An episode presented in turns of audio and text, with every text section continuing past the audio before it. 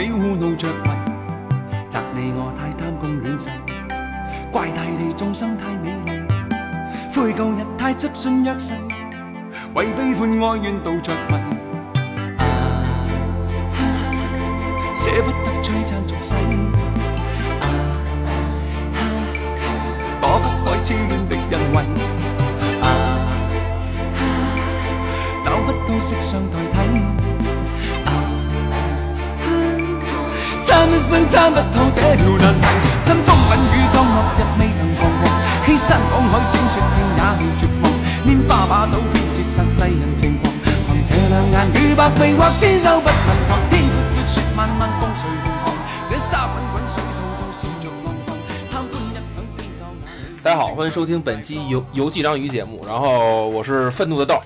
啊，大家自我介绍一下吧。我是我是老杨，我是失失望、痛心、愤怒的，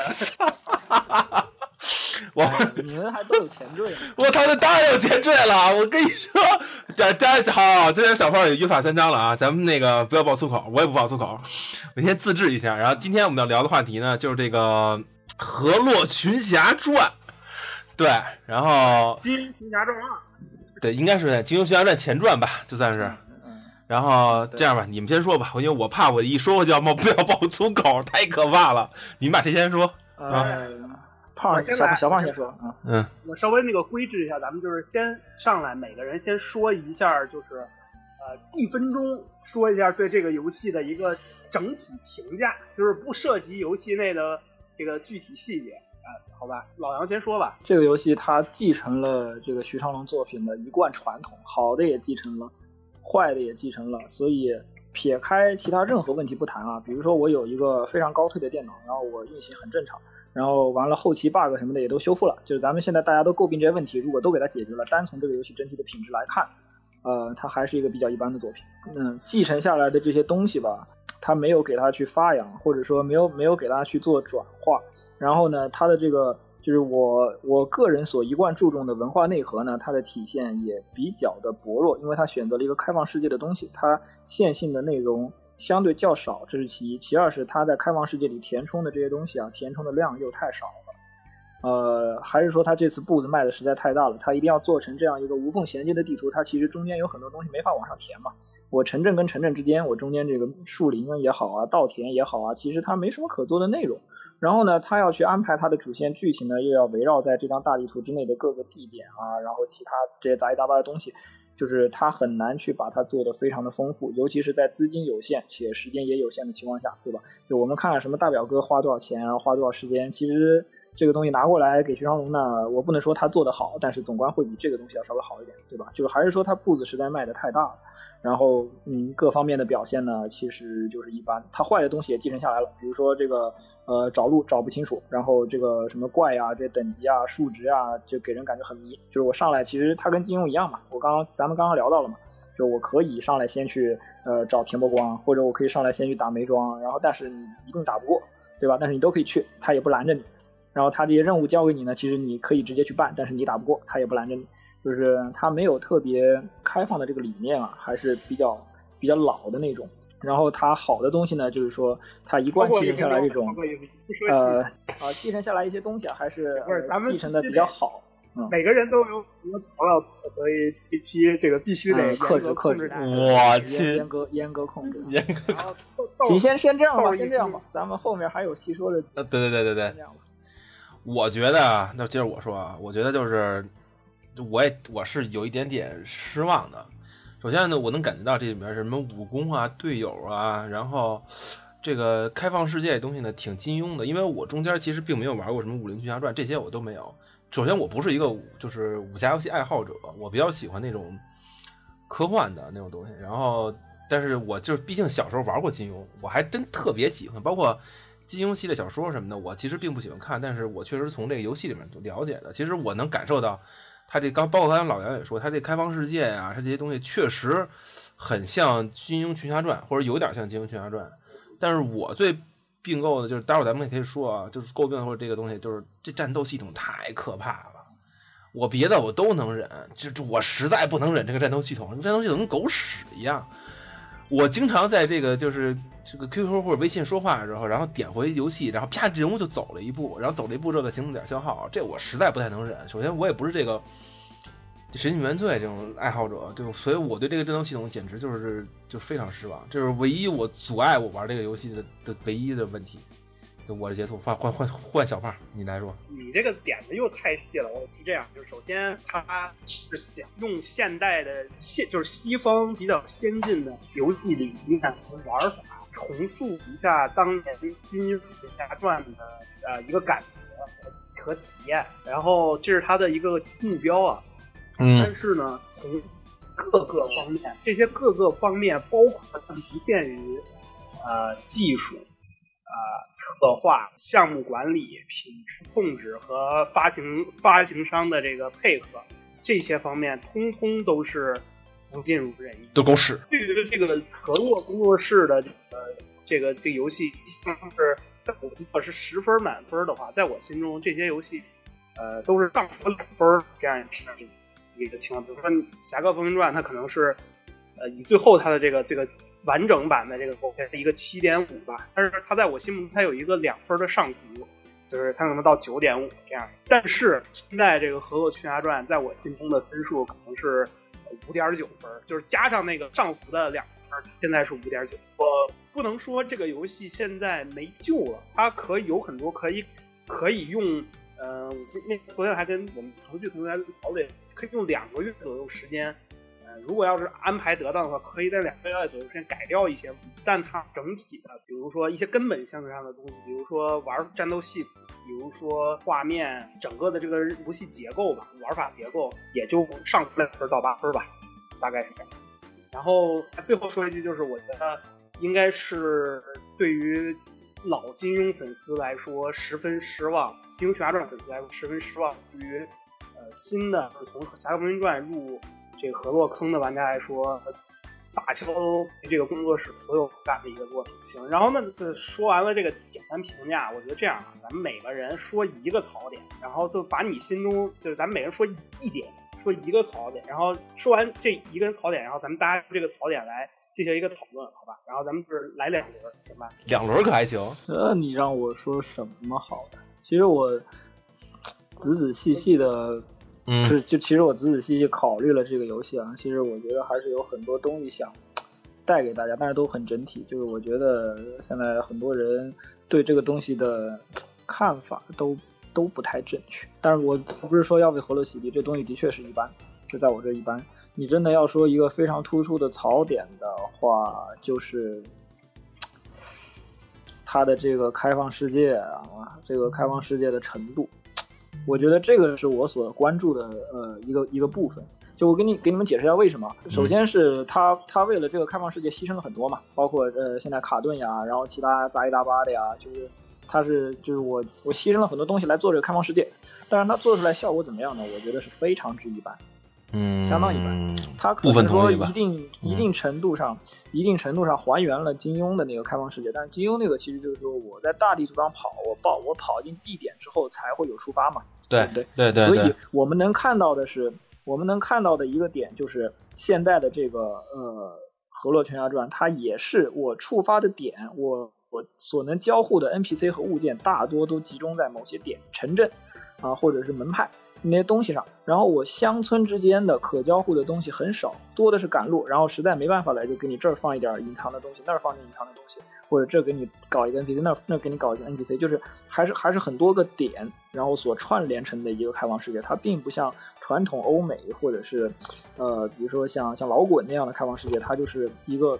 很全面的一个东西，它当中很多元素啊，它地它点和点之间的这些线上。它安排的东西实在太少，或者说给人感觉很差强人意。我非得在上面搞一点那个，就比如说什么隐藏的东西给你采集啊，或者怎么样的，就是参与度很低。对玩家来说，他留下印象最深的就是那些个点。点之外的，除非就是你我在这藏了一件盖世宝物啊，我捡到了，我我有印象，我对这个。但是除了这些点之外，对玩家来说，他的印象就是很薄弱，还是没有逃出这个老金庸的那些思维框架。但这其实挺，但这个其实挺金挺金庸的，就是金庸确实是这样。我接着说我的啊，就是，嗯、我觉得这点还行，我我部分同意老杨的观点，我也觉得是，就是城镇之间有点儿意义不太大。比如说河呀，什么弄这些鳄鱼啊、野猪啊，我就觉得有点 what the fuck 干嘛呢？对，我也觉得有点这个就没必要，尤其是和地图之间，感觉就是，尤其村子和村子啊，我就是你开始从那个从那叫什么地方出来之后，你不去那村子，也可以跑到什么城镇里。其实这这个还挺金庸的，金庸是这样的，就是《金庸群侠传》是这样，就你开始就乱跑就行，你你不用费进那村子，你就当十里坡剑仙也行，但好像不能当十里坡剑仙，我不太清楚啊，好像不太行，因为钱钱的问题。我对斌哥就刚才我说那个战斗，我实在不太能理解这个战斗模式。就可能我因为我也不太喜欢欧美 RPG，对，因为咱们之前也说过嘛，因为博德之门那些事儿，我就不太喜欢。然后这个战斗模式呢，确实令我很懵逼，就很痛苦。还有一点，这哎，这这这就接着说战斗，我给你待会儿再说下一个，就是战斗这东西，我真的很奇怪，就是好像那我不知道是不是啊，那初期是不是就人站着不动最好？因为我玩时间就就六七个小时，老杨是玩三三十多个小时，那是不是就人人站着不动，嗯反击是最好的？就是如果你队伍里是反击角色的话，站着不动是最好的。那那干嘛做成这样？那这不是做成回合制就完了？大家左边站一排，右边站一排，然后大家就互相反击，最开心。我其实当时就有这个想法，而且还有一个，就战斗的时候，那个那个怪是有天生迷彩的。我打那个叫就是蛇王那个，因为蛇王是给我心理恐怖阴影最大的一个 BOSS，、哦，对对对对，找半天找不着。我就没看见蛇王跟哪儿，但好像按 Shift 还按 Out 之后可以看见那个大家血条，看血条之后再才能看。你，嗯，我感觉是它默认得得是那个 out 打开的状态，这样对玩家来说才比较友好。谁会关呀？你打这种游戏，就是你画面真的说白了也没有好到哪里去，就哪有人会关了 out 给你看这么真实的画面？对啊，然后蛇带天生迷彩啊，而且蛇王本身没有特别特殊，好像就是有点蓝色吧，其他都是绿的和红的，好像是。那我觉得红的更像蛇王，反正不我就不管了。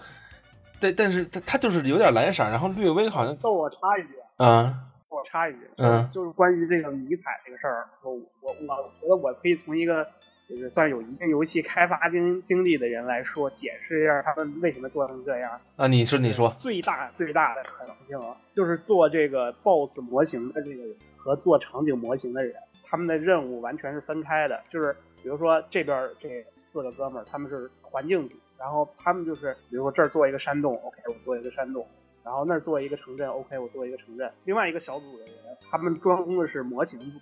就 BOSS 模型。然后策划提过来说，我们要做蛇王，我们要做蛇，然后给你们的需求是啊真实系，你们就照着真怎么真实怎么来。然后他们就做做了一批绿蛇、青蛇、灰蛇。OK，做一个山洞，然后我我拿着 Unity 里面或者我我其他的给素材，我搭了个山洞，里面有草，一个灰色的土地。然后然后战斗组呢，战斗组可能就是，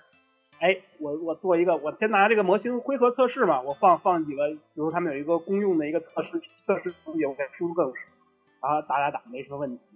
然后合在一起以后，没有经过太多的测试，就是我把那个模型拿过来，把这个代代用暂用模型给替掉，然后把它放到这个场景里，然后就 over 了。对他们应该是这么做，所以导致就是你这个场景色和这个怪物的色，还有它的这个效果根本分不开。他们不是说哪个有，我觉得但凡稍微有点这个艺术训练的人，你最后看到这个都是都是意见，不就不会说我能做出这样的东西。但是就是因为他们这个环节应该是分开的，最后合在一起就完蛋了，就是就对对对对，哎，太绝！而且我但还有一点想不明白，那为什么不能说就是每个怪的那个那个脚底下天天生带一小盘子，就每个怪脚底下带一小圆盘，然后这样呢，大家能看出来，哎，就那个视角，就怪动的是那那个视角，再加上那个山洞那么那么小的时候，我就直晕，就五六个蛇跟那动的时候，那个疯狂切视角，那蛇身上切视角，当时我有点开始眩晕感了。等会儿我再继续给你解释，我继啊续给你解释，你知道为什么吗？这个我猜它是它是应该是那个那个呃摄像摄像头啊，摄像机就是 Unity 里面那摄像机，它和某每一个 object 都是绑定状态，然后它也没有说有一个公用或者切视角的一个一个选项，所以每个 object 动，然后那个摄但你知道像机就会然后你知道为什么？你知道它为什么要绑在一起吗？啊不是说他们想绑在一起，这个嗯游戏开发角度来说，绑在一起反而很麻烦，还需要做一些嗯额外的工作。那为什么它要绑在一起？原因就是它这个摄像机它是这么做的，它是没有一个穿墙，就是摄像机会被墙，挡住，这个是必然的，就是他们嗯对，就是你，比如说你拉摄像机，你这个摄像机拉不穿墙，这个其实所有 3D 游戏大部分都是这样的，你摄像机不能穿了墙，对吧？这个可以理解吧？对对对对对，然后，但是因为他们的很多战斗是触发在什么屋子、什么镇子里，洞嗯，对对对，对对对，然后它有一些东西会遮挡，遮挡物会很多是以一个圆形范围来来作为这个战斗的这个区域的。如果中间有石头挡着或者之类的，然后你这个视它又是一个特别低矮的山洞或者是一个小房子，你视角又拉不远。如果不做摄像机跟随，你更没法玩，你都不知道那个那个那个那个怪在哪儿。就是他要是没有那个摄像机跟随，你连怪在哪儿都不知道。比现在这个体验，可能在有些战斗会好一点，但是在更多数战斗里会更糟对糕。对对对，会更糟糕。所以所以还是说他吃了吃了开放世界的亏啊。就是你你做了一个你想照着老滚，你说我们探索山洞，一个山洞一一个一个一个那个什么小的环节吧，算是一个小探索过程。但是人家老滚是一个什么计时战斗，第一人称计时战斗游戏，对呀、它这个要做成这种这种像是《神界原罪》似的这种这种游戏的话，它又没有像《神界原罪》那样，就是《神界原罪》你进山洞那个山洞自动是隐形的。豆豆，你应该玩过一，你啊我知道我知道穿越山洞，对对对对对是对，你是可以看穿那个石头，它一直保持在一个高度。对啊，可以穿墙的。这个完全不晕啊！他故意会把那个场景做的很开阔，就是为了防，就是为了方便。对就为了防止这种状况这种这对，而且就是为了防止这种状况。但是啊，对《河图侠传》那明显是什么呢？我先是呃，我不知道是不是徐长龙啊，至少说他们的这个创意总监或者玩法最开始这个做策划案的人，他想我们要向老滚学习，我们要像做他们那样的开放世界，或者可能不是老滚，就是我就是给我第一感觉是老滚，我就拿老滚举例子，说我们要有山洞啊，你要进山洞要有要有房子，你要在房子里打斗，然后这个是这块的需求，然后他们战斗他们说，哎，我觉得神界元岁那个挺适合，咱们即时战斗做不了，数量太大，还有动作那么多动作模型，不对我们来说挑战有点大，咱们就做，但是做回合吧，你又得又很麻烦，你又没有办法，你就是山洞的话，难道大家就像那个呃《侠盗传》一直复用在山洞里的战斗都复用一个场景复杂吗？他们就觉得那样好像不是很先进，体现不出来一个开放世界的感觉。嘿他说那咱们就！直接场景变战场。哎，我跟你说，对他们肯定，我觉得百分之八十，所以最后合在一起，他你说像刚才豆儿说那个，他脚底下为什么没蓝圈儿？就是这个啊完全是就是，而且这个我觉得是可以补救的，我觉得是可以补救的，但是他们就没想到，他们只是想说啊，我们要借鉴《神界原罪》的玩法，然后我们要借鉴老滚那个那个地形的那个感觉，他们并在一起了，然后他就没有考虑。神界原罪为了他那个玩法，还做了很什么什么什么事情来保证没问题。然后老滚那边他做成低矮的山洞，他就没有考虑到你要做回合制，它合在一起就出问题了。对，这是我的一个感觉，就是你考虑开发开始，考虑不周，最后就这么个结果。然后我都能想象，他们可能开始估计不是做的这种追追踪，他们估计开始没做追踪，就是一个大的视角。他们发现这个视角有问题，连怪在哪儿都看不见，然后就说不行，我们必须得让大家知道怪在哪儿。然后他们做了个追踪，我估计是这样哎。但我突然间感觉起来，等会儿啊，突然间想起来，《异度神剑二》好像也是这样的，就是随时随地进战斗，然后变成一个呃，就是半回合制的 RPG，好像也是这样的。我觉得那也没问题啊。而且我记得，我记得，而且我记得《异度神剑》里面就是那个呃叫什么屋子里头，然后山洞的那个剧情特别多。我觉得第第二章、第三章就狂在山洞里头。我觉得可能小胖你说的对，就是我觉得他们真是可能一开始没想好，就是一开始就没想明白自己要什么，然后就开始中间转了一下。一不是一开始没想要，没想到要什么，而是说他们一开始有可能是这个，比如说后面的这种玩法，最后这个战斗系统是后面看到神界原队，然后他们受启发，也有可能就一开始就这么定的，反正他们就没有想清楚这个上古的这个系统和这种对这两个元素其实不搭开放世界动作真的不搭，你你要么就择一进行，你你放在一起就完蛋了，就是造成这个战斗系统现在。说实话，你要让我，比如说我现在就坐到徐长龙那个位置，然后让我给这个游戏提出这个战斗系统提出优化方案，我可能也就是比如说呃自动显示血条，然后脚底下加高光，然后把这个 BOSS 的数值调一调，然后你这个放技能的这个提示呃再明确一点，然后就怎么样？OK，还有豆儿说刚才说那个移动，我我我说一下，就是豆儿，你刚才说神界原罪那个移动跟这个一样，其实不一样。神界原罪是怎么着？是你动，比如说一格行动点，它它是以距离来计算行动点。就比如你这一回合动了十米，然后五米是一个行动点，它就是动两个行动点，它是这样算的。但也就是说，比如说你第一下第一步动了一米，然后你后面再动四米，它是不减一行动点的，它是这样的。但是河洛不是。对，它是会会减，对，动就动就扣，动就减，而且而且初期的时候一动就特别容易死啊！我操，太太恐怖了。按照按照河洛的按照河洛的逻辑啊，就是你一次性动两米，那是扣一点；你一第一次动一米，第二次再动一米，那就是扣两点。对啊，对，而且还不不能倒回，落子无悔也是很大的一个倒回，我倒觉得玩还罢了。说实在的，就是因为。你不能倒回这个，第一，他这么多年这个什么《侠客风云传》《侠前传》都不能倒回，还还罢了，这个我还能理解。最可怕的就是什么？你现在这个游戏，你你站远远的，你不知道你这一剑能不能同时打。啊，对对对对对对对对对对对。有时候你，对啊，对，你又需要对你的站位进行微调，你又改，居然给把这个移动点的消耗给编辑成动一下跳一点，动一下跳一点，就以。次做结算，而不是以距离做结算，我觉得这个估计就是巨大的跟策划沟通出了问题。而且我非常不能理解的话，他们策划嗯，你这你呃就就我非常不能理解，就是我先说啊，就是那那我觉得侧面攻击是有很大加成的，对吧？侧背后攻击好像有百分之五十加成吧？那那到底是不是让我侧背后攻击？我其实能理解，比如说。呃，我这回合不动续的那个行动点儿是一种方式，比如续三次或者续两次之后多打一次。那如果其实我算的好的话，是不是其实每次都都绕后，就唱二人转绕后打，是不是也有很大加成？但是初期我根本不敢绕后啊，我初期一绕后之后，万一我绕错，然后绕的不对，然后行动点消耗高，呢行动行动点正好消耗在不能攻击的时候，岂不就死了？这这这个什什么鬼扯？你要让我倒回一步的话，我知道这地儿不对，然后我再我再走。其实我觉得只要加一倒回，至少对我这种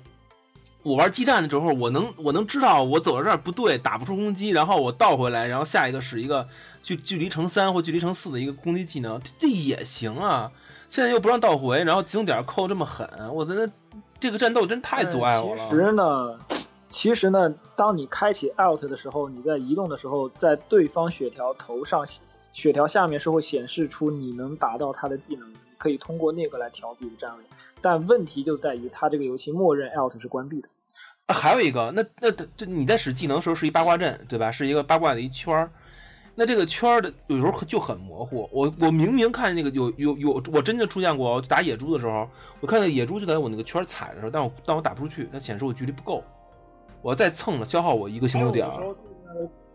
对对对，它怪物的模型啊，对，它是怪物模型，没有按照怪物体型来做。它野猪其实它所站的位置是一个小圈儿，你不要看它四只脚趴在地上，感觉它体型占的应该是贴地面积很大的一个东西，但实际上它的模型并没有根据这些怪物的体型来做，一定也是一个就是以人一样占多大地方，猪也占多大地方。所以也也前腿。都迈进你圈里了，实际上他那个判定的中心点啊，他那个肚子还在圈外呢。所以野猪是用两只脚，两只脚站起来跳芭蕾的那个姿势在跟我打架是吗？那我能理解野猪为什么那么厉害了。我操！对我我其实我想说的是，如果如果一开始从战棋游戏的话，其实绝对没有问题。我觉得他这个就是说所谓的三 D 游戏和这个呃回合制没有做好，就是你《神界原罪》里面你这个。受击面它是多大，它就完全卡在你那个格子的那个大小上，它卡的很严格。然后这个其实对于这种战棋是非常重要的，对吧？你对啊，一目了然知道它那个受击面在哪，你的攻击范围是多少。但是它这个游戏的这个受击和攻击明显是按照三 D 的那个来的，就是我我扔出我一就是抛出一个碰撞盒，看能不能和这个那个东西的碰撞盒碰上，然后来判定攻击与否。然后如果你这个碰撞盒包不好。那然后或者说每个包的，比如说有的大一点，有的小一点，就会造成豆说的这个问题。这个说白了就是还是游戏类型，你把这俩拼在一起，然后又没有对对对对，就是呃，我我玩的时间比较久嘛，中间有一个给我印象最深的留留下印象的是有有一个武功啊，他打人如果打出暴击是能把人打退的，然后把人打退之后呢，他再反击你，其实你已经离开他反击范围了，因为你把他打退了，但是他反击还是打得出来，但是他那个。呃，hitbox 就是没有碰到你嘛，所以他打不出伤害来。就很很很迷的一个设定。我靠，哎，我觉得要是完全学学《异度神剑》也行，《异度神剑二》那个这个模型完全是胡来的，它就没有什么模型，你离多远就只要别太过分，你那一刀砍上去之后就能砍上去，要那样也行啊，就完全其实是看起来是有距离，其实没距离，我挥刀就能砍中，然后你离八竿子远，啪一下我还能能打出去，也可以啊，它就不是，它又不是特别严谨。问题就在于，问题就在于河洛它做成了一个就是三 D 战旗嘛。所以它的那个 hitbox 肯定是按照 Unity 的那个逻辑嘛，就是它是计算一次碰撞嘛，然后但是我这个东西没碰没撞上你，所以它的那个那个 on trigger 就没触发嘛。是的，操，那么绝望！我跟你说，我觉得这战斗系统完全就是一坨狗屎，真是阻碍了好多人。我怀疑，我真的怀疑他们开始做这个游戏设计的时候，没准真的是一个计时动作。我我怀我怀疑是这样，它可能不是一个那个战棋游戏。对这个是我的呃，要不然这个这这个东西没法考证了，就就没法考。对对对，因为因为我我你想想，它这个战斗的这个受击的这个逻辑和它这个整个这个什么这种环境，然后造成这种什么摄像机追不到这种这种问题，我觉得就是完全是。其实早期早期应该是是一个是暗黑吗？相信徐长龙会犯这种错误，就是做成做做到最后就是这样一个回合制。配上那样，可能可能像老滚吧。对对对对，就是老滚。嗯，早期可能是老滚，但是这个无无从考证了嘛，已经无从考证了。呃，我怕就怕他可能是立项的时候立的就是战旗，然后完了之后强行要往开放世界那样做。就这个游戏其实，对吧？咱们说了这么多，他给我的最最直观的感觉是舍本逐末嘛。正好从从战斗换出来，从战斗换出来，战斗被黑太。我我我说一个我的槽点。我的我的我的我这个槽点是什么？我我玩这个游戏啊，我是按照一个我没有按照普通玩家的这个玩法，我是按照一个这种测试的这个标准来来进行测，因为我想看它究竟能出多少问题。我是一个测的比较细，比如说各种，因为像老杨刚才说他在各种地方塞一些宝藏之类的，还有在山头上塞宝藏什么的，啊，我都会去尝试去跳，就是跳半天，哪可能跳个十分钟？你像照着《激战二》跳跳乐那个那个那个架势，嗯，对，操，太猛了。然后，比如说他让你，然后还有各种各种事儿，反正我就是尽量就是不是顺着那种游戏，因为我知道游戏设计者他会他有一条希望你那么做那么做的道路，但是我就是故意就是说我看看我不走那条道路会出现什么问题，然后就我就发现他的海量的这个测试不足和这个触发问题，我我我稍微说两个，这个虽然是一个槽点，但是我说两两个例子，嗯，一个例子。啊，就是你开始，你第一个从那个山洞里出来以后，你要去那个客栈，然后进客栈和那个触发那个对话，就是找找那个喝酒的，喝酒的，对，找喝酒那个人，啊，嗯，然后客栈会告诉你他欠了酒钱，所以被这个村长抓去干农活了。我这个任务，我觉得你们是不是都是从正门走然后就正常触发了，对吧？对对对。我跟你说我是怎么做的，我是在那个房子周围看了一圈，我发现有个后门，就他这个游戏里面所有客栈都是一个模型。然后我从他那个厨房的那个后门走进去，然后你们猜发生了什么？就是所有人都站在那儿都不能互动，然后那个就是我就在那个客栈里绕了一圈儿，就触发不了任务。然后最后走到二楼的那个，走到二楼那两个人站着的正上方触发了，然后瞬间我又移到下面，然后进行这个正常的这个那个那个剧情，就是根本就没有考虑。玩家如果从后门走进去，会出现什么问题？或者说测试根本就没测，但其实会这样啊。我觉得是可以啊。第一个例子，对，确实是可以。第二个例子，第二个例子就是呃那个豹王寨，豹王寨这个特别逗。它正常来说是你要先去那个镇子，然后他告诉你一个镇子上那个被那边是豹王寨，然后你从门口那一堆小兵那个一路打进去，对吧？然后触发几场战斗，还有一个什么让你救一个妹子的那个任务，触发的是这样的，对吧？但我我是怎么做呢？首先我也不是说刻意要这么做，因为豹王寨它还有另一条路可以上去。你顺着那个最开始的那个那叫什么镇来，那个小小村子，石什么村？顺着那个小村子，嗯，对，顺着这个小村子的的那个对拱石村，那个拱石村后面也可以到豹王寨。对对对对对对。而且你那块可以跳进去，就是它不是很难，说我卡个 bug 从那个栅栏里卡过去，不是，就你一蹦就能蹦进去。直接蹦到那个 BOSS 房子的后面，然后你会看直接触发那两个人在那埋东西，然后你跟他们打，就直接触发到这个剧情。我不知道老杨你你触发那那场战斗了吗？就是有两个人说在那埋东西什么的，那个你触发了吗？应该没有。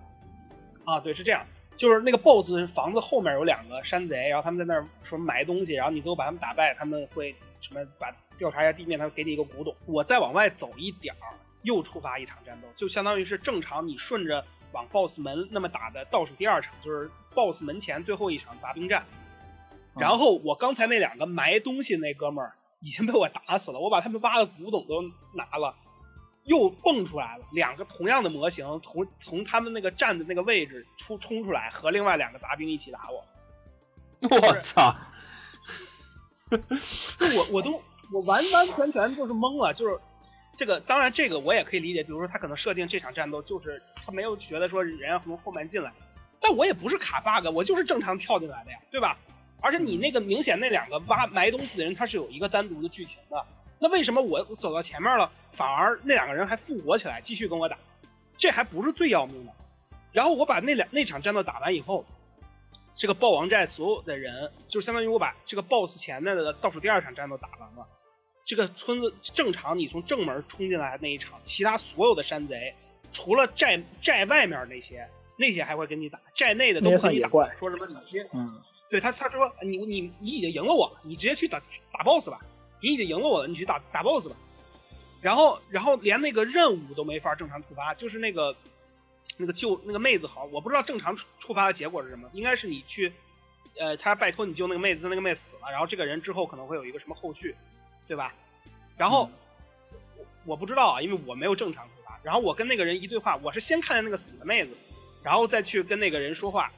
然后那个人，然后那个人说话给我任务完了，瞬间他就是变成了一个 bad ending，就是那个任务他就是应该是可能有几种走向，直接就走向了一种走向。我什么都没做，因为你正常他可能按照他那个任务设计师的思路，他是你先去见到那个人。那个人让你去找那个妹子，然后你可能路上跟别人打一下，然后怎么着再回来回报，然后正常一个任务流程。但因为我是先看到那个妹子，而且从后面后山走进来，那些怪那些那个山贼也不打我了，然后我就跟他对话，也是还给我那个任务，但瞬间就失败，然后就是走向直接一个坏结局。就凡此种种，这两个例子只是我遇到的所有的这种触发 bug 中的九牛一毛。各种各样的支线任务，只要你不按照它的那个正常的流程来，神界原罪它是什么呀？就是说你你这个支线任务，你可以从各个角度入手，你不一定需要按照它那个整个任务线入手，你可能比如说中间捡了个道具，你能触发这个任务，你跟那个人对话能触发这个任务，然后他他最后人家测试的很充分，人家最后能把这个任务走完。《河洛群侠传》这个就是你只要不按照。任务设计师的那个思路去触发这个任务，就会触发无数的 bug，无数的这种支线任务接到瞬间失败这种情况，就是天呐，就是太不开放世界了。一个正常的 QA，只要有一个正常的 QA，首先你在哪儿都能触发，我觉得这是一个正常的逻辑开放世界游戏应有对对对对应有逻辑。测试的结果就是。各种各样的触发 bug 和这个流程的流程漏洞，就是简直，哎，呃，槽点到这了，说的有点太多了。就我觉得，如果是这样的话，那这简直太不开放世界了。因为我觉得开放世界就是应该我怎么着都行。就是既然你要求是，就不是，既然他既然他的想法是想做开放世界的话，那就确实应该做到说允许大家开放，就允许说。我先把这俩人杀了，然后再碰上他们俩，再碰到这场战斗中理应有他们的时候，他们已经不存在了，因为游戏里已经被我做了。但是没想到又再瞪出来模型，再来一遍，我真的太不开放世界了，那真是，我觉得这么做一点意义都没有了，真的，唉。当然我没这么吐槽。这个这个我也遇到过，后边有一个任务是让你去雪山上采一种药，然后有两个人他们是盗挖这种药的，然后跟他们打起来之后呢，会有一只豹子乱入，然后如果啊。如果那俩人不是给豹子拍死的，完了你回来找他俩尸体就没有，但实际上应该有，就是这个任务就完成不了了。哎，我再问一下啊，你得找，你得摸尸体，把那个药摸出来，就是药在他们尸体上嘛。但是如果他们不是给豹子挠死的，他们就没尸体。我操，那如果说我一开始就就重开一档，然后照着十里坡剑圣的思路走，我自己把蛇王打死了，段王爷这块剧情还能触发吗？能，但是呃，应该能吧。就是，但是他不会跟你去打蛇，但是你可以带着他，然后去回报那个医生，去去告诉那个医生。我操！我估计啊，估计我不知道豆说这情况是怎么着。我估计就算你能打，那最后就是就是你打完他战斗，他嘣儿蹦出来，然后跟你说两句话。啊，对对对，我我我我我说的那个打完打完蛇王，我上打完蛇王，我我又想起来一个，我操，刚小胖声音又进入这个黑暗状态了。我先说就是啊，就是就是绝对不要选五毒，不要选什么什么上来给你五毒经，因为只要打完蛇王之后，就讨好那个另外那个出来那妹子之后，就再给你一本五毒经。我他妈身上上来有两本五毒经，有个屁用？这这不如果初始武功选的就这么容易获得的话，那那我是其他的武功也很容易获得吗？初始选的，就作为过了一会儿之后马上就能得到吗？呃，其实你其他的武功在书院都换得到。这书院是是很远的剧情，还是还是非常近的？不是那个书院没有剧情，那个书院你去就就就可以了，你不去它跟主线关系不大。我靠，那我上来我选五毒的时候是有个蛋用啊！我他妈上来就哭了，而且毒又不好练，我觉得上来初期又没有进攻武功，然后只能拿野球拳跟那儿跟那去打野猪，我操，真他妈疯了！而且你要让我带着匕首，其实还好，但我就是这个这个 其其实其实这个其实都有解法，这个就是你如果真的按照金庸逻辑啊，你不按照他的线性走，你上来先去摸点别的地方，其实。挺富的，就是挺挺挺挺厉害的，还还真挺厉害的。就是有些东有些东地方都是可以不打架，或者说没有那个门槛，然后可以直接白嫖东西的，还还真挺多的。对老金庸是可以，这我知道。比如说我记得好像是是段誉还是谁是直接加，然后就有绿满神剑，然后打一个蛇完了之后就有杨过，有杨过之后就特别好使。然后那个是谁来着？是《倚天屠龙记》里那个谁，好像特别，就是张无忌，好张无忌好像特别容易拿到，就是而且九阳神功好像就跟附带的一样，对，好像玄冥烈火九好像就能借他，就的我知道这个，就金庸里边我记得上来就是是有一套简单的流程，就拿到一些正派高手非常厉害的，但是这个我出门就像鳄鱼追着打，我操，当时觉哦，我要再吐槽一个，就是。这村子里的人，我一开始都没明白怎么活下来的。我操，这外面这野猪和这个鳄鱼什么玩意儿？我的老虎一个赛着一个厉害。然后我记得就那个跨过那河就有四个流氓，这四个流氓又会远程，然后近战也厉害，还会反击。我记得技能倍儿全，我出门就让他们给打死。我就想说，这这一个流氓能屠这一村了。直到我跟那个，我跟你说，嗯啊，你说，这么想想，就是人家那个村里那三个顽童都能把你打。对对对对对。喂，我见到那仨顽童之后，我见了仨顽童之后，我就知道了，这仨小孩儿才是村子的守护神。然后呢，就在选项赶走三个小孩儿，还是说出真相的时候，我当机立断选了撒谎，把三个小孩儿保下来。我觉得这仨小孩儿只要一走，这村子第二天就会被团灭，野猪和他们那四个流氓就能把这村子团灭掉。我操，太他妈鬼！我跟你说。这个这个在于什么？就是它在于这个这个游戏的一个叙事的的一个严重问题，就是什么事儿都要靠打架来解决啊，一言不合就就打架，什么都依赖于打架来进行这个剧情推进和呈现。就是咱换换个比较，你想想巫师里面，当然你拿巫师跟这游戏比是有点，说实话有点要求太高。但我就是说一个解决方案，巫师里面很多任务。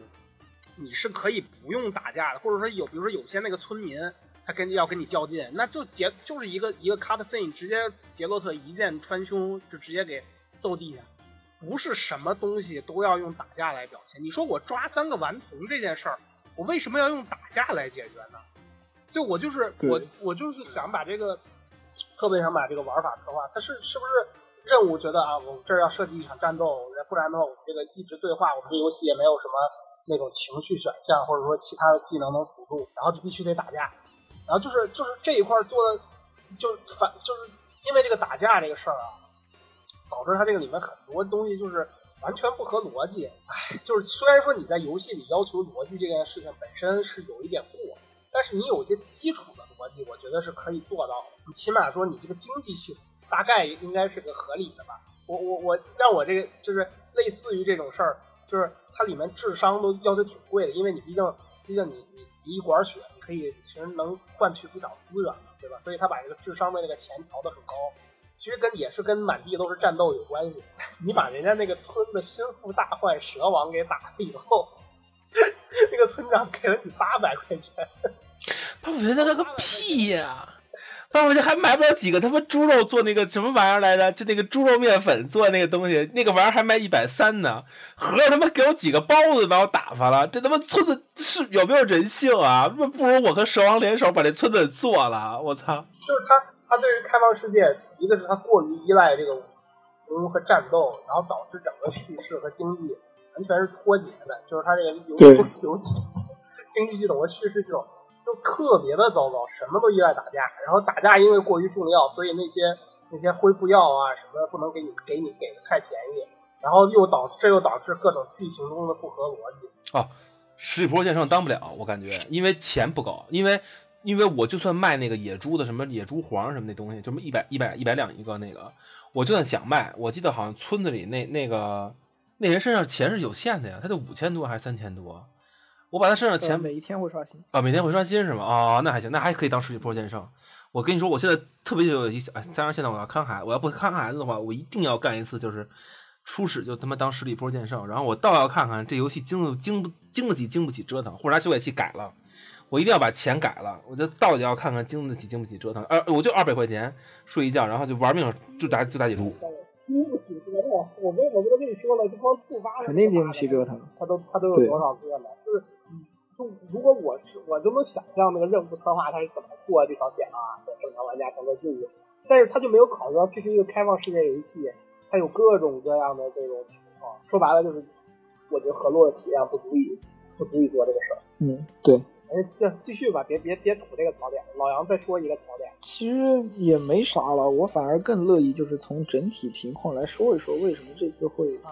就是就滑铁卢倒也不至于，就为什么这次会会做成这样呢。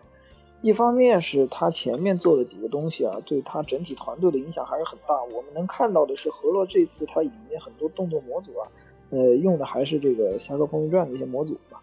然后引擎也没有变，然后这个战斗模式啊，包括这个感悟啊什么的，嗯，变化上也不是特别的大。就是他这次开放世界就把自己整伤了嘛，但是还是说他只学到了一些国外开放世界的皮毛，他没有把那个精髓啊融合进去。但是坏是坏在他做开放世界消费了消耗了太多的资源啊，反而导致他本身的这个故事构架上也好啊，其他的他就我所注重的这个文化内核的体现啊，其实都很薄弱。就是对武侠爱好者来说，你去玩这个游戏，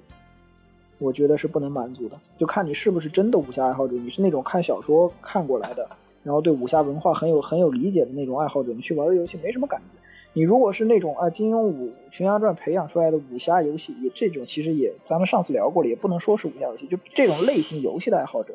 你玩起来是觉得哎挺有意思，它这个探索呀，然后培养呀，然后这个对吧，这自由度呀就很金庸，但是这并不是这个时代或者说大部分人所所向往的一种游戏模式啊。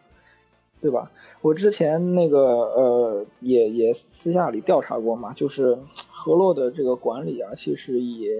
有一点点混乱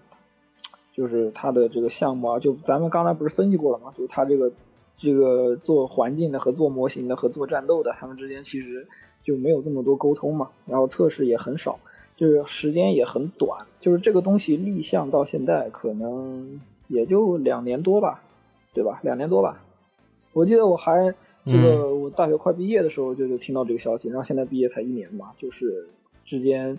感觉挺短的，就是你两年的时间，然后你这么点资金，就是他的他有多少钱我不知道，但是他没有从金庸那儿把版权买下来，因为他原本想做那个重置嘛，对吧？就他命名都叫 J Two 嘛，结果他做了一个后传嘛，就类类似于他这个时代是金庸世界的那个前世，但是他呃做是做的后传嘛。就是这个，就是咱们这位主角老哥从金庸世界穿越，本来以为能回家，结果又到了这个之前就更往前的时代，就是他，呃，更往前时代。但是但是金庸的金庸老先生的这个价码一般是多少呢？就是我我我听说啊，就是这个不不不一定准确，就是可能是一一两百万吧，啊就是差不多很准很准出来的，很准。啊我们原来问过，这两对这这个钱，这个钱你拿不出来的情况下，嗯，那你我可见你的整体资金，我觉得就是可能也是不知道啊，瞎瞎猜猜吧，反正可能也就个就百来万吧，千万不到嘛。就你这个资金再加上哎，老杨，这个我算了一下啊，就是啊，咱按照他的这个人数算，就是你因为你既然没有那个就是授权投入嘛，然后嗯引擎也是你用过的，咱们就直接按照他这个开发人数算，然后他们这个整个的工作组三十多个人，然后他们30因多个人对为同一个开发商出版游戏嘛，然后我就是按照呃二十五个人来算，然后因为台湾那边我了解了一下，就是你每个月月工资你至少得按照咱们人民币来算，至少得两万到三万才能才能做，就是而且他们肯定还有管理层什么，肯定要更高一些嘛。两嗯。咱们就按三万算，一个月月一个人月工资支出三万，然后十二个月就是三十六万，然后你再乘、嗯再乘上二十多个人，就是起码，然后再加上你你中间可能会有一些素材外包，比如说你音乐需要外包什么的，然后总共做了两年，那就是六百万，就是工资乘人数是六百万一年，然后你做两年就是一千二百万，再加上种种外包和一些额外的商商业费用，大概我觉得投入是在一千五百万到两千万。啊，一千五一千五百万吧，就是咱们说，就是你的这个投入，呃，你要想往三维的那个方向去看齐，选择了开放世界的太难这种呈现了方式，太低了对，太急了，真的是太急了。我觉得太低这真的。为了做这个开放世界，呃，牺牲的东西啊，其实在我看来很不值当。是我玩呃《侠客风云传》，包括《侠客风云传》前传的时候，都给我的感觉是，哎，武侠就该是这个感觉，就是文化上的这个这个这个体验很到位。但是我玩这个，我玩了三十个小时，就给我感觉下来，没有那种文化上的到位，到不了位，就特别流水账呗到。不了位。微就是我就想说一句，就是我们之前我觉得《金庸群侠传》和《武林群侠传》说明什么？说明我们国家的当时的这个策划，或者说当年的合作工作室，它的策划水准不输于任何一个当时的外国，至少是日本的这个工作室。对吧，它嗯可能在技术，可能在资金上会有这种欠缺，但我觉得它策划水平对策划水平是一点没问题。绝对没问题，OK。对，这个二二十多年以后，我觉得技术上的瓶颈反而缩小了。就是你说实在的，就是技术上现在无非就是投入的问题。你上虚幻四，你雇个两百个美工来给你做精致的模型动画，我觉得是可以弥补。就像《神武幻想》那样，他投了将近一个亿，他做的还行吧，嗯，然后眼球什么的处理也都不错。但是策划水准真的真他妈倒退，超都超都就超都甚甚至还停留在二十年前。甚至还不如《金庸群侠传》。我真的不如九九九九九九年的时候玩《金庸群侠传》的感觉，真是二十年前。就九八年我买不买电脑技？术上，我觉得虽然说你说这个游戏优化极差，但我觉得从行内人的角度来看，不是说我们国的国单和外国的差距，现在真的不是在技术上，技术上有差距，但这个差距更多的是投入资金来造投入资金大小造成的。我相信，如果说你腾讯就咱就说像比如说做这个《天涯明月刀》的这个这个这个这个组吧，极光吧，好像极光工作嗯，他们的引擎再改造一下，然后如肯大投入，我觉得至少是中上水平，就你可能能能能大概摸到《最终幻想十五》的这个边儿吧。这个话哎，我觉得不止我，觉得是能做到。我觉得不止。你你玩他们那个什么那个无限法则了吗？我跟你说，特别，我一定要爆粗口啊！特别到时候打，特别他妈的流畅，真的很流很流畅。只要你投入，在咱们国家，你就是大的这些几个厂商，他们肯投入，他们的技术硬实力完全直追二线的这些国际大厂。这个是、嗯这个是我我，但是现在策划水准真的就是，也可能是因为他们想挑战开放世界，就我们策划在开放世界这一领域是一个相对空白，但是对，就是这个。但是抄都抄不到位。这个我觉得真的，我就大言不惭说一句，我上我比他强，真的就是就对于这个数值策划就的这种处理，然后对于这个最简单来说，我觉得这都不需要什么投入，脑只要动动脑子，为什么巫师人家那个地图上那么多小图标，每个怪它的那个等级都给你标清楚，然后为什么它有巫师视觉？你调查线索的时候，不是说那个就是让你在地下瞎鸡巴找，而是你你啊不好意思，而是你你一开巫师视觉，你一开巫师视觉，它那些可互动的、可拿的东西、可以交互的那个点都是高亮显示的，为什么呀？就是你有没有想过他们为什么这么做？难道是是他们傻吗？他们闲的没事儿干把这些做出来吗？对对对，当然不是，是因为你不这么做，你就没法玩这个游戏。就你不这么做，这个游戏就就就很难，就很恶心。说说到底，你现在你想想那个里面那个什么找小猴子踪迹的那个，我觉得还行吧，因为他是在大陆上有那个猴子踪迹。屁呀，那那哎，你换一个显示不清楚的时候，那小猴子东西多费劲啊！而且我就找那后找到后墙那儿，小猴子夜晚的话你根本就看不见，就是白天可能还好点，夜晚的话那个痕迹更不明显。然后你屋子里什么东西可互动，什么东西不可互动？你大哥，你这模型差不多呀，你这可互动的和不可互动的没有明示，对吧？然后你地图上怪什么任务没有推荐等级，这这种我都不知道，就是是就是按照讲讲道理说啊，你你为你你如果说刻意去刻意去营造这种真实感呢，你得配套的其他各方面都能达到这个 level。你剧情上也好，故事上也好，然后什么各种各样的系统上也好，都要达到这个 level 去做。哎，我就是全真实的模模拟的，或者就是说我我也不给高光，然后我就对吧，建模都就几乎一致的去给玩家这种体验。就是你你要给你要让玩家去追求这种体验，你得先满足他一些低端的这些这些需求吧，对吧？你你完了之后，你现在去给他这个体验，但是其实并不重要啊。对吧？在当前的这个质量上来说，这个体验反而成了一种阻碍。我就我就说最简单的，就是你能不能给怪脑袋上标个等级，告诉我这是 NPC 还是怪？不能啊，那肯定不能啊，那就失去了你那个在读档的能力。我跟你说，我现在看见一个任何一个，就只要不是延时，我都要存档，因为我觉得我只要不小心和他走进去之后就要挨打。真的就是四个流氓给我吓坏了，我操，他们四个冰雹一顿乱打，直接秒了，一点悬念都没有。你这 NPC 和和流氓的这个这个说实在就是敌人和友方的这个给给给你的远远处的视觉你是分不出来的。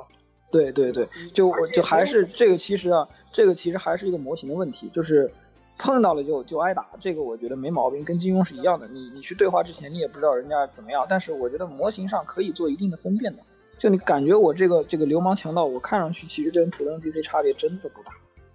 真的不大。你有敌意的，咱就像像那个七个信条，它可能是有敌意的，它旁边有一个红点，然后正常的是绿点，或者之类的。你巫师里面那个没有敌意的状态，它旁边有一个那个态度显示嘛。人家为什么要做这些？不他妈就是为了让……哎，不好意思，不就是为了 保证玩家 能够正常的进行你这个游戏吗？不是像现在这样，我我去见着个人，我都不知道。这大娘是是对我是好的，还是个黑店？我也不知道。就是我明显黑店好吗？啊，对，还有好多特别恐怖的。我现在特别想知道，其实上是必须得帮那个村长吧？那我要当坏人，我为什么不能不能跟着把这村子灭了？那有当坏人的选项啊？不要深究这个。你这个也太太坏了。啊，我来说吧，我来说吧，就是嗯，我组织一下啊，就是这个游戏啊，它。呃，在这种方面的设计上啊，还是欠考虑。然后他还是说，在回归呃金庸的那种所谓的原汁原味的这个基础上，他没有考虑到很多玩家他在这个时代对对这种类型的游戏的一个诉求。就可能说我老粉丝觉得，哎，这些都没毛病啊，就是你们凭什么就是觉得事儿那么多，是不是要给你配一个什么自动打怪怎么样的才能才能开心？其实倒不是的，不是说每不是说现在玩家懒，或者说现在玩家。呃，希望体验快餐化的东西，而是你你这个游戏它得有一个基本的新手引导啊也好，指引啊也好啊，就是你你得让玩家更更轻松的上手这个游戏，尤其是没有接触过金庸的新玩家，对吧？老玩家其实对这些东西都知道，你不你不怎么你不这么搞，对他们来说其实其实其实都无所谓嘛。但是对于新玩家来说，这些东西其实是很必要的，尤其是以一个游戏的出发点来说，你在什么样的程度上能把能告诉玩家你这游戏是玩什么的。或者说你这游戏这些系统应该怎么用，这是很关键的一个点。他在新手引导的那一段其实做的非常非常的烂，在我看来是太烂了。他的 UI 也是一塌糊涂。就我战斗中的一些距离把握呀，然后包括我血条显示呀，然后我我的一些什么技能使用啊，他都没有非常明确的指导。然后完了之后，其实我这些属性点有什么用呀？然后我这些不知道个人状态啊怎么样的，都都一概不知。黑衣人还没有野猪厉害呢。嗯。老板，我插一句，我觉得，嗯，像金庸这个，为什么他能做成这种，就是说没有太多提示，或者说，比如说人家也不告诉你田伯光是多少级，梅梅庄四友是什么样的，因为大家他妈啊，不好意思，因为大家看过金庸小说。啊，对对对对对对对对，我也知道不要和那打，对对对对，我我知道你梅庄四友在《笑傲江湖》是一个什么？对对对对对对对对，对吧？我知道任我是《笑傲江湖》告诉我，知道六脉神剑很厉害，我知道张无忌九阳神功牛逼，我知道这个这个谁就是说白了，鸠摩智他很强，我就不打了自。己心中对他们脑袋顶上已经写了这些人是多少，没错哎我跟你说，我玩金庸的时候，我第一次看令狐冲的时候，令狐冲其实根本没有任何就特别奇怪的对话，他就说我要三三个酒杯还是什么玩意儿啊，然后我一看令狐冲，我就我对我就疯了，然后我就。大哥，你有什么愿望？我马上满足您。咱们把独孤九剑搞到手，后续什么都好说。但是你就不要看虚竹好还是对，就是马上可以加入。哇操！赶紧赶紧，马上加入！我一看厉害人，直接不对话了。你对这些人的这个经历，你对这些人后续的成长，你对这个任务的难度，对敌人的强度，是有一个预先的一次对对对对对对对对对对，大哥，你这个游戏，你我怎么？知道那个敌人是个什么 level？我知道蛇王是多少级吗？你不给我做一个任务推荐，我知道你这个蛇王是翅膀如华那个级别，还是就是外面一个小蛇山贼级别？不知道啊，兄弟，这你这如果你这个东西就叫原汁，我觉得老杨说的太可以。如果你这个东西就叫原汁原味还原我觉得这不叫原汁原味的还原，这叫做分不清对这个自己游戏，对或者说不是对自己游戏，对当年《金庸群侠传》的成功和他为什么那么做缺乏分析、缺乏头脑，就是缺乏策划经验。嗯说白了就是这样。对，的确就是大家对其实对对原本的这个故事是有一个预知的，有一个心理预知的。我看到人，我大概能够分析出来。嗯，你这个游戏我有什么分析啊？你要说你这个就，所以说我就太太我觉得太重要了。就是你现在必须，如果我是徐长龙，可能第一个我要优化这个战斗里面的这个显示，加蓝圈儿，然后另一方面程序赶紧做一些这个帧数优化，然后另一方面我对战斗任务组的要求就是赶紧。大哥们，把这个任务等级给我标清楚了，推荐多少级多少级，麻烦做好。然后每一场战斗，请至少派三个策划，任务、剧情、玩法策划打一遍或者打五遍以上，看看有没有什么数值上的严重问题。比如说村长被秒杀，咱们之前，对，就是就是村长被秒杀这个，我觉得都都可能还还还还凑合。就是比如说像我，咱们刚才开始聊之前我说那场。我进去以后打的是几个二十多级的人，出来两个三十五级的，两个对两个对上三十五级的人，就是你对他这种情况，我觉得也是就像刚才美术资源那个说的，就是我我这个任务组或者拉了一一堆怪物表，我要两个山贼头目比较强，我要一堆小弟，然后玩法组的就他们最后设定的时候就拉出，哎，这三个小弟配上两个 BOSS，然后他中间没有对中间这个这个做平衡。请多打几遍，把这些做平衡，这好这些做好平衡不不难。我觉得如果你们这个整个项目组效率配合的好的话，两个月足以把这些最起码的能改动的这些东西先改了，不要显得我们的策划那么的无能，真的。我觉得策划有点无能，确实是。这啥玩意儿啊？这策划完之后，那个村长的时候，我第一眼看的时候，我操，这村长真厉害，一脚踢一脚踢他妈三百多。然后我当时啊，我当时十五级，我比段王爷多五级，我一个五组长拍下去一百八。然后我一想，我操，村长比我厉害多。当时我在群里打那个，我说村长比我强多了。然后过去，村长他弟弟叭叭两脚一千五，对，还是还是他弟弟牛逼。操！我他妈当时给我啊！那他妈我也。对，我就想就想，我还得跟弟弟一波吧，我就我就马上就要想去偷鸡去，然后把这个善恶值刷到恶人，然后我跟弟弟一波，然后把这村子灭了。我操！但我知道肯定没有那个选项，他妈绝了！对，说到这儿，我再再零打碎敲的吐槽点，这点其实咱们刚才也提到，但我就觉得特别逗啊，就是你说关于偷窃这个，他特，我觉得他他真的是肯定是老滚给他启发，就是想做偷窃啊这些。但是你能告诉我为什么我拿鸡就？就是偷窃，我拿鸡下的鸡蛋就不是偷窃吗？啊，对对对，鸡蛋不是偷窃，对，鸡蛋没有善恶值啊。这个逻辑我当时，对我当时觉得也也挺不合理的，太不合理了，这个也。啊，还有，然后为什么我？嗯，你你你你先说啊，你先说。为什么我在那个第二个后面，呃，应该是第二个，我忘了村子还是镇子，我拿到一个酒家里面，我拿他们摆在酒家里面的东西就是偷窃。我拿他们酒家摆在门口的酒坛子不康酒就是正常，为什么呀？假酒，门口那一定是假酒。门口他妈的一定是，怎么想操，真妈对，就是为什么摆在他明明就是他们店家门口的酒啊？难道偷窃不偷窃就是屋里屋外的区分？那也不是鸡也在外面跑啊，为什么偷鸡就是偷窃？而且如果你真的要说有有人看得见，有人看不见的话，其实它主要是因为你偷会长自己的邪念嘛，晚晚上偷也是长自己邪念嘛。看见了还是还是减那个那个好感度嘛，但其实它很多这个收集物，它这个设计的呀就不太合理，真然后还有不太合理。还有有有有有一段，我到那个镇子里，我不是不是镇子，好像是陶石那块儿，然后他有一个什么嗯进一个小姐的闺房，然后说那个我以为躺一下能回血还是怎么着，他躺一下就加了恶念，躺一下就加了恶念，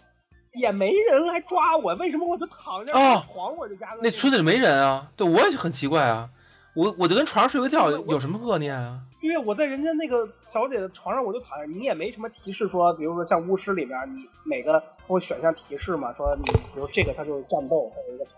你说这话它有一个战斗，然后另外一个它是另外一个这个和善，它是另外一个小标记，也没有，我就躺一下就加了个念珠，我冤枉啊！可能你躺一下，你对小姐就有恶念了，嗯，可能是吧？我就我这可能是这样吧，而且 对，就是牵强了这些东西 我。操，太牵强，太欠打磨了这个游戏。嗯，我的天！然后如如果说到欠打磨，我就想我就想问问，就是方块游戏，为什么让这个游戏在这种状态下上架？v game 也也上啊，邀请了那么多，那呀，您邀请了那么多媒体，包他替他妈包机去台台湾做做媒体采访、做试玩，你们自己的工作人员没有玩过这个游戏吗？难道他们这些做商务的就不玩游戏？还是说他们这个这个公司有什么 KPI 压力，非必须压在今年上？可能是我觉得更更大可能。那可能是那你这样我觉得可能是 KPI 压力吧。对，那请问你嗯这个负责人，你有没有跟你领导说，如果现在上会造成什么样的后果？你对这个事儿有没有一个预期？难道你觉得这种游戏，或者说做到这种完成度的游戏，就可以在现在的中国市场上架吗？有没还有没有点儿底线，心和这个这个？我觉得底线了。对你有没有点你有没有做一个游戏这种这种算是，我觉得这算是一个发行商的基本的眼光和判断力没有。我我就我就明确说，而且方块我觉得太无耻了，就是咱们你想做游戏平台，你居然锁好评率，这是什么行为？啊，是吗？人家人家 V Game 上什么什么游戏？对对对，V V Game 还是比较真实的。V Game 第一天跟那个好评40率一直直降到百分之二十五以下。我操，那我没注意，没注意，我到三十多四十第一晚，第一晚，因为它是一解禁我就玩嘛，就第一晚一解禁我我就玩，然后玩到 bug 我玩不下去了，凌凌晨四点钟我关的游戏，我看了一眼是百分之二十三。我操啊！但 v game 有问题，待会儿说存档那个也是特别快乐嘛，他不是群里说了吗？一个方块游戏居然锁好评率，你作为这个游戏的发行商，你锁九百分之九十五好评率，这是什么行为？你想不想做游戏平台？我就想说，有没有点对，就是这种这种事情真的就是你你骗谁呢？我真我真的真的想不通，你骗谁呢？骗自己呢呗。骗骗谁呢？对啊，就我真的想不想不明白，而且他就干出这种杀鸡取卵的事儿。我觉得真的，你说让他让何洛自己发，现在这个点是一定不会出的。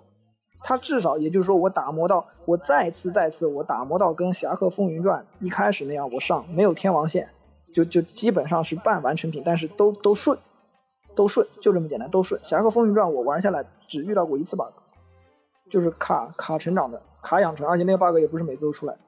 概率出。但是我就遇到过这一次，我整体下来都很顺啊。虽然我天王线也没有，然后武武功招式奇少，他后面用了两年时间把那内容都填充出来嘛。天王在天王呃归来呀、然后那个碧血丹心啊，然后完了之后游戏还挺好。像这个像现在这个《河洛群侠传》，我能够看出来是什么呢？它后面肯定会有后续内容。就是我现在往地图边界走，它不是说给我一个空气墙拦住，他跟我说前面没开放，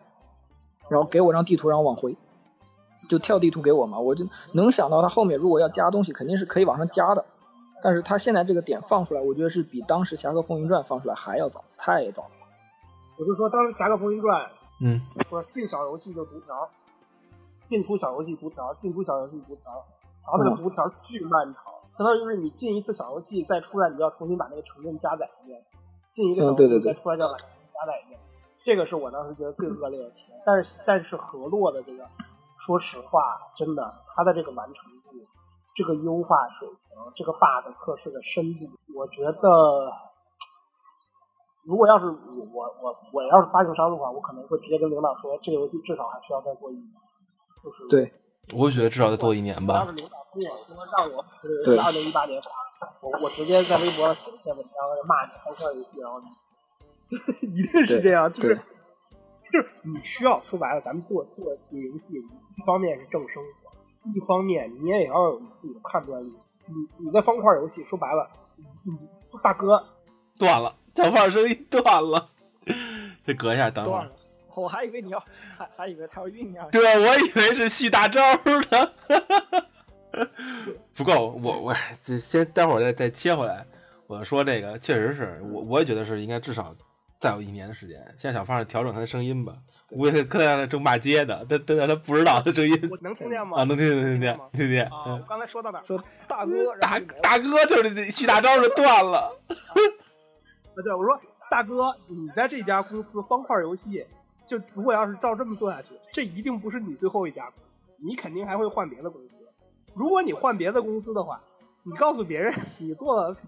合作群侠传》的发行，人家会对你这个人的能力产生质疑质疑啊，就是游戏发行圈就这么大，我这我感觉这都不是能力了，真的，我对对他的智商产生质疑啊，简直。就是我对我会对你这个人的这个这个工作品质产生质疑。你说白了，我要是他，我就是你要非逼我发，我就离职。这样的话，我发个我做做个打新闻，起码别的这个厂商人知道我我是有底线的一个一个发行人，我我找个别的工作不难。你现在这么做下去，就是自毁生涯，就是断送自己的职业生涯，然后对玩家更是不负责任，对河洛更是致命的伤害。我觉得。我觉得对河洛真是太不负责任了，真的。我觉得对我对河洛印象其实一直挺好的，至少童年回忆吧。但这一次之后，确实给我打击挺大的。我没想到能做得这么对，其实其实其实正正规来说呢，他这个公司的不是这个公司啊，这个制作组啊，他之前一直就是算是国产单机的一个生力军吧，都算是。但是但是现在看来，就是这次出事之后，对他的声望啊，包括各方面啊，玩家对他的期望打击都很大，真的。尤其咱们对，就是尤其咱们聊了这么多，其实都是就默认忽略了他卡顿呀，然后就是这些那些。不是的，那人物建模，村长出来的头一个反应就是我把村子灭了，村长太丑了，这建模什么鬼？混，沌其实这这些这些其实咱们都能忍的这些东西，其实很多普通玩家是忍不了的。对吧 对对对对，我能理解。这个黑衣人出场之后那建模，我操！然后还我还看到了一个更恐怖，就是他那个建他这个上来出问题了，这就是他那人物出来之后永远凭空高。你们现在玩的还你们现在玩的还少，就是嗯这游戏有一个就是跟跟那个姬无双一样的大美女，就设定上啊，就啊跟那个跟那个跟那个呃侠侠客风云传无双姐一样大大美女，千你 回头让人家入了你的队，千万别点人家建模看，哎呦我的天呐！就是一个就自哇子个，他那个例会，他那个例会叫什么？雪煞观音还香蝶，哎呦，我看着比无双姐还比比无双姐姐还漂亮，真的。然后完了之后一点人家例会就是那个《侠客风云传》里那妓院老鸨，我的天呐，那脸呐，哎呦，哇操！这建模真的太丑了。特别恐怖，太可怕了，如果说到幻灭了，你知道吗？崩塌了，这个 精神崩溃呀、不是，如果说到这个这个就画面什么的，我想公道的说一句啊，这个画面其实比《侠客风云传》比《侠客风云传前传》从三 D 建模的水平上来说是好的，对对，是好的，好得多。是好的，而且它的动作模组也更多了。但是，你作为一个三 D 游戏，你原来你通过那个锁视角的那种那种模式，你可以藏住很多东西。你什么那个，比如《侠客风云传》主角的脸，对对我可以不让你看，他可以没有对对，这很很少有人看得到脸的，《侠客风云传》你任何一个角色都很少是能看正脸。对，但是你到这部你做成真三 D 以后，我的天，就是一个赛一个丑。对，很多很多问题就暴露出来了。对，就你比较一下，咱就比较一下，都不说跟国外游戏，你比较比较，呃，《天命奇遇》，你比较比较这个《天命奇遇》，可能还还还还能比。你要是和《古剑奇谭三》比，那个《古剑奇谭三》人也放了试玩，虽然《古剑奇谭》我觉得它给我一种强烈的网游感，就是它那个、嗯那个建模建模好看啊人，家技术，对，但好看啊。至少可看的。对，虽然它有一种嗯强烈的网游感，还能拍电视剧啊？但是就是同同级别的，咱们远的不说，同级别的，我从那个块儿拼起来的人到正儿八经的人，我《仙剑三》到《仙剑四》你去比一比，对吧？就你现在至少这个人手伸出来，他不是不是一块儿了，是一坨有手指的了。对对对那你是不是对你是不是像《仙剑四》看结文？那个韩韩林杀柳梦璃，对吧？你看这是何等的姿色！你你现在完了这个，不是你你这样梦梦回十年前了，我操！对啊，这个俏俏梦楼俏梦楼首席头牌，你拉出来给我这样一张脸，我怎么怎么去接受啊？对啊，你想想看这，这十年前吧，对吧？十年前的《仙剑四》，它的人物建模是个什么水平？你拿出来的又是个什么水平？老杨这个啊，我觉得就是这块儿，咱们就是开始吐槽一些正常玩家吐槽的东西了，就是普通玩家不管什么美术啊、团队。但是我觉得另一方面就是从打心底里，我觉得啊，就是如果你给他就一千万和两年时间，然后以这个小的团队规模的话，他也会做出。对对，所以我还是对这个这个点我还是还是能理解的。但但是但是实际上我我我觉得难受的是什么呢？胖的声音又没了啊！就是啊我接着往下说啊，就是我觉得难受的是什么呢？是他们选的这个这个方案呀，实在是太急了。太急了，就是你拿的这个钱，你用的这个时间，你得考虑清楚了。我这个钱，我这个时间，我这点人，我够干什么？我不够干什么？现在他干的这个事情，明显是他够不着的。所以二 D 也行我要搞开放世界，啊我要搞三 D。对呀、就是玩家不会说因为你你二 D 或者怎么样的就喷你一个不思进取。我觉得没有，就是就是这样的喷子，他不会来玩这种游戏。你真正乐意去去支持你河洛的、乐意玩你游戏的人，我觉得大家都是能够接受的。你去做一个相对来说简单一点，或者说你步步子不要迈的那么大嘛。从呃《侠客风云传》到《侠客前传》，我觉得它其实改变的不是特别多，但大家也买账，对吧？它战斗的这个这个呃这个九宫格也也不能算九宫格吧，反正它这个战战旗棋盘的战斗啊，然后他人物的这个这个技能啊什么的，然后包括他呃其他的一些东西，我觉得还是有进步，大家都能看到的，也没有一个人跳出来就硬生生的说，哎，你不思进取或者怎么样的，就没有这样的论调出来过。但他这次为什么选择迈这么大的步子，我是真的非常不理解，我觉得很惋惜啊，他可以做得更好。说实话，你要么你玩法你卖一个开放世界，然后然后你这个战斗系统什么的做的比较保守，你要么就是你真三 D，但是你整个的就像做成生物幻想那样，我相信他对啊他们的这种剧剧情水准，功夫下的画面和优化，然后把剧情做得比生物幻想好，肯定口口碑是会超过。对啊，轻轻松松啊，真的。就为什么我们选一条路行不行？很难吗？对对都不稳，没有一条路稳然后最啊。可怕的是，都选，然后都做不到，建模建模，没钱没时间，然后策划策划水准跟不上。哇天哪！我上 我我我我觉得咱们已经已经已经说的够多了，就关于这游戏哪哪不好，哪哪有问题，但完了其实还是真香，对吧？这边录完我回去就接着玩，就为什么这游戏能吸引人呢？咱们是不是也来聊聊这个点？就是为什么咱们还乐意接着往下玩？倒不是说真的说我要测试它到底能出多少 bug，我我是我就我个人而言，我是发自内心的，就是我至少先通一遍关吧，对吧？为什么想接着往下玩？为什么它还是能吸引到玩家？它的优点到底在哪里？就是说这样的河洛工作室，它所有的这些特特质，它这些好的这些东西，还值不值得我们其他玩家继续支持？我觉得这个点我们是不是应该也聊一下？就是我先说一个吧，我说一个，我说一个，就是《金庸群侠传》三 D 化了，这我真的，我一开始感觉真是这样，就是《金庸群侠传》终于不是那个二十年前的二 D 平面游戏了。其实我一开始看到那个就是开场动画结束，然后主人公跳出来的那段之后，我还是挺感动的。我能理解，就是《金庸群侠传》那套东西，然后呢，是野球拳，然后是终于把这个原来平面这个东西，我就是不知所以的这东西，就小时候回忆的东西，变成了一个三 D 化的游戏了。虽然三 D 化游戏的时候，我在当年买电脑的时候就已经玩到了那什么呃《最终幻想七》的那个 PC 版的时候，我能感觉到三 D 游戏真牛逼。但我没想到《金庸群侠传》能三 D 化，这其实是我的一个一个念想。对，其实对于我来，我个人来说，但我不知道是不是原来玩过金庸人有一个想法，就是平面游戏终于三 D 化。其实我对这个感想还是挺好的。我是该掏钱掏钱，如果 Steam 上的话，将来它它改好的时候，愿意在 Steam 上的话，我应该还会再掏一份钱，再支持一下。但说实话，太痛苦。但是我愿意掏这份钱，我希望他们能根据这个事情吸取点教训，将来能做再再把《金庸侠传》当一套东西再做出来一个。对，这是我这想法吧。老杨，你说，就是他沿袭了呃这个河洛出品的游戏当中一贯的这个对人物的培养啊，然后还是个多维度且高自由度的一个培养。就其实说白了，我每个人拿到手里，我都可以给他练别的武功。他不是说我我这个人拿来是他用剑的，他就就一定得学剑法。虽然每个人都有那么几本自带的这个限定限定的武功链，但是其实我培养的维度是很多面的。我我学的招式和我点的这个天赋点儿都可以有差别，去针对性的塑造一个人物。这种培养的高自由度啊，其实虽然它现在是一个开放世界，其实跟线性的那个或者说半线性的《侠客风云传》是相辅相成的，差不太多。就我去选定一个方向，然后我去培养这些个人。然后我看着他们成长，这比单纯的我打怪练级穿装备其实要有乐趣的多，因为我的培养更多元化。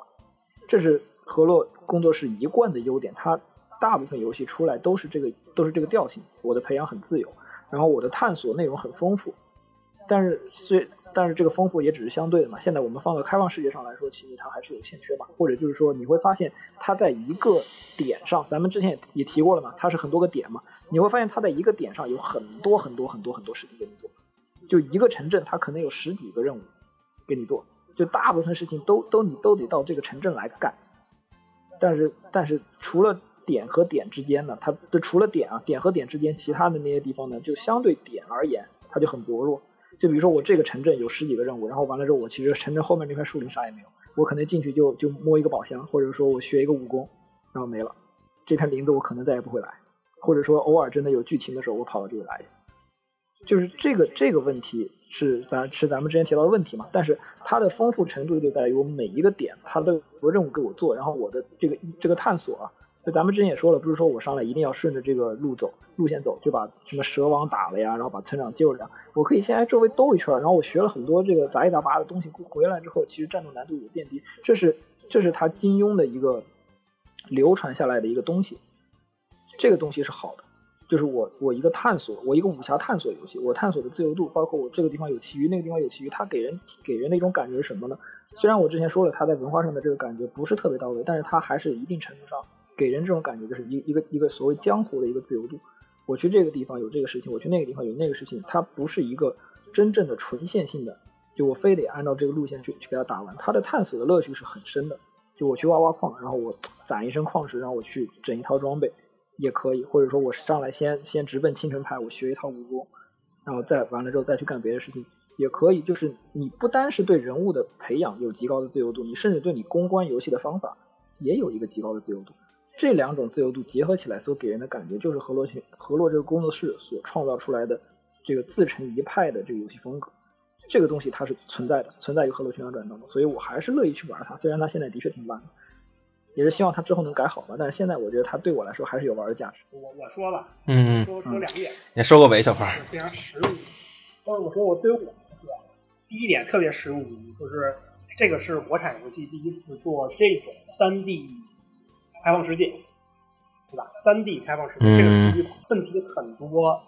但是呢，我觉得它做对于我来说是一本特别好的教科书。为什么三 D 游戏哪儿怎么做是好的？三 D 开放世界怎么应该怎么做？怎么做就完蛋？怎么做它是给你一个不错的体验？我觉得这个游戏就是简直就是一本，这对我来说就是一本教科书。就是它那些做的不好的地方，我可能会记下来，因为我我单独开了个 Word 文档，我在那边写，就是。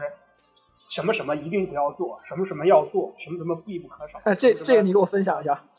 你太坏了。没有，就是我就觉得边玩边写，因为就是就是说白了，就是你像你玩那些什么巫师，你玩巫师，你玩这个刺客信条，你玩这个，他给你的是一个什么？他人很顺，活得很丝滑。嗯，对对对对对。你体会不到这个中间不好的地方，做的不好的，会会给你什么不好体验？就是你你只知道啊，好像做出来挺爽的，然后但是你不知道。就是那些细致微的，比如说这块怎么欠打磨，它又给你不好的体验，然后怎么这个对于我来说，我觉得挺重要的，就是他们教我很多东西。虽然他不是不是以一种正面的方式，它是一种有的时候是反衬的方式来给我给给我的这种领悟，但我觉得很真实，对我来说挺重要的，很真实。我相信以后中国游戏不会说，呃，以后啊，我相信是会有更多的公司对这一块进行探索。合作第一个吃螃蟹，它虽然它。至少目前来说很糟糕，但是它有很多可以学习或者说让我们反省的地方，这个是第一点。第二点就是我觉得，我也挺希望看到，就是河洛在没有金庸，就是不是金庸 IP 以外，它的剧情内容和它这种互动上，它能做出什么探索？因为毕竟这是一个武侠世界，它不是一个剑与魔法世界。剑与魔法世界，它比如说有什么怪物、巫师，然后或者是就什么，它这些游戏给我们展示了很多，比如说呃《神界原罪》啊，它有什么样的发展。但是我觉得武侠这块儿，就是比如说你各种行为，它可能会造成什么样的结果，造成不同的结果。然后这一块儿我对河洛稍微有一些期待，我觉得我想看到他们把这个东西最后做成什么样，然后他们会填充哪些，比如这个任务我做这样一遍和做那样一遍有什么区别，我有点好奇，因为我觉得河洛在任务这一块儿还是合格的。说白了，这游戏制作组我觉得数值策划可以开了，任务策划还能留着用。对，就是这样。然后我想看看他们，又填出了哪些有意思的东西吧。这个是第二个，就纯是玩法上的，我想继续看下去的一个。哎呀，咱们也吐槽了得有一个小时拐弯了啊。然后那个，对我最后说一，突然想起来了，就是村里任务确实太多了，这村长的事务比他们奥格瑞玛大酋长都他妈繁忙。我觉得大酋长确实应该他妈下岗，这真没村长累。真的，我这么想想看，我也没觉得奥格瑞玛大酋长有这么累过。这村长太累了，还是下岗吧，换他弟弟上吧。对，然后那个大家还有什么要吐的吗？没怎么吐槽，要不咱们本期就到这儿。嗯，不是没有的可吐，而是我觉得，呃，我觉得从我内心深处，我我希望合作能把这个东西做好。我不想把现在把这些他们或许能改好的地方拿出来大说大特说，像是搞个大新闻一样。对对对对对对对对，我觉得至少当年买玩过《金庸群侠传》的人，很少有人买过正版。至少我当年都不知道怎么买正版。我觉得至少就我这岁数人玩过《金庸金庸群侠传》的人，应该找 VGame 或者方块或者将来有 Steam 的话买一份，哪怕它现在不好玩，但相信它可能两年或者一年以后，它可能会好玩，它可能能圆当年的一个梦吧，或者把当年的梦再续上吧。可能现在就是买了之后先别打开。先别受刺激，对对，其实其实对，在我来说呢，我更希望这期节目能够让还在观望的这个玩家们能够大概理解到底是怎么怎么一回事儿。然后其实也不用说真的，我对他就放弃希望，他还是从那个侠客的一贯的情况来看，他后续还是会不断的往上加内容，不断的去修复它的，对吧？对对对对，我也这么想，就是给给大家一个机会，就是先掏钱，我们先把梦先圆上，然后至于他。将来能不能好？或许不是这部作品，或许这部作品做了一年更新之后，他他就他又接到了新项目，可能是一个新的继续武侠的一个项目。但是我觉得有可能会会好吧，这是给大家一个机会，不要说因为这个事情之后把他这个工作室完全给断了，那可能断的东西会更多。对，可能不是一个游戏或两个游戏的事儿了。对，对对对。说实话，我内心有一点小希望，觉得像。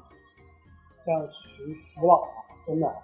应该可能要换再换一家公司合作，别跟方块合作。方块说到底，他只能可能给只能给你提供一些资金和资源的支持，资金还不够。老徐他现在迫切需要，我哪怕就是说不好听的，腾讯把它收了，收成自己底下一个工作室，我觉得对于就是在中国单机游戏来说，可能也是比他现在继续给方块这么做合作是。一件好事儿吧，就是他太需要技术支持和更多的人来满足他的野心了。这次，呃，怎么说呢？策划能力不足是问题，但是技术不足也让这个游戏造成了很多这种路人玩家的反感。其实你看，人家《神武幻想》，对吧？人家那个策划水平也很低下，但是好看啊，至少在画面上。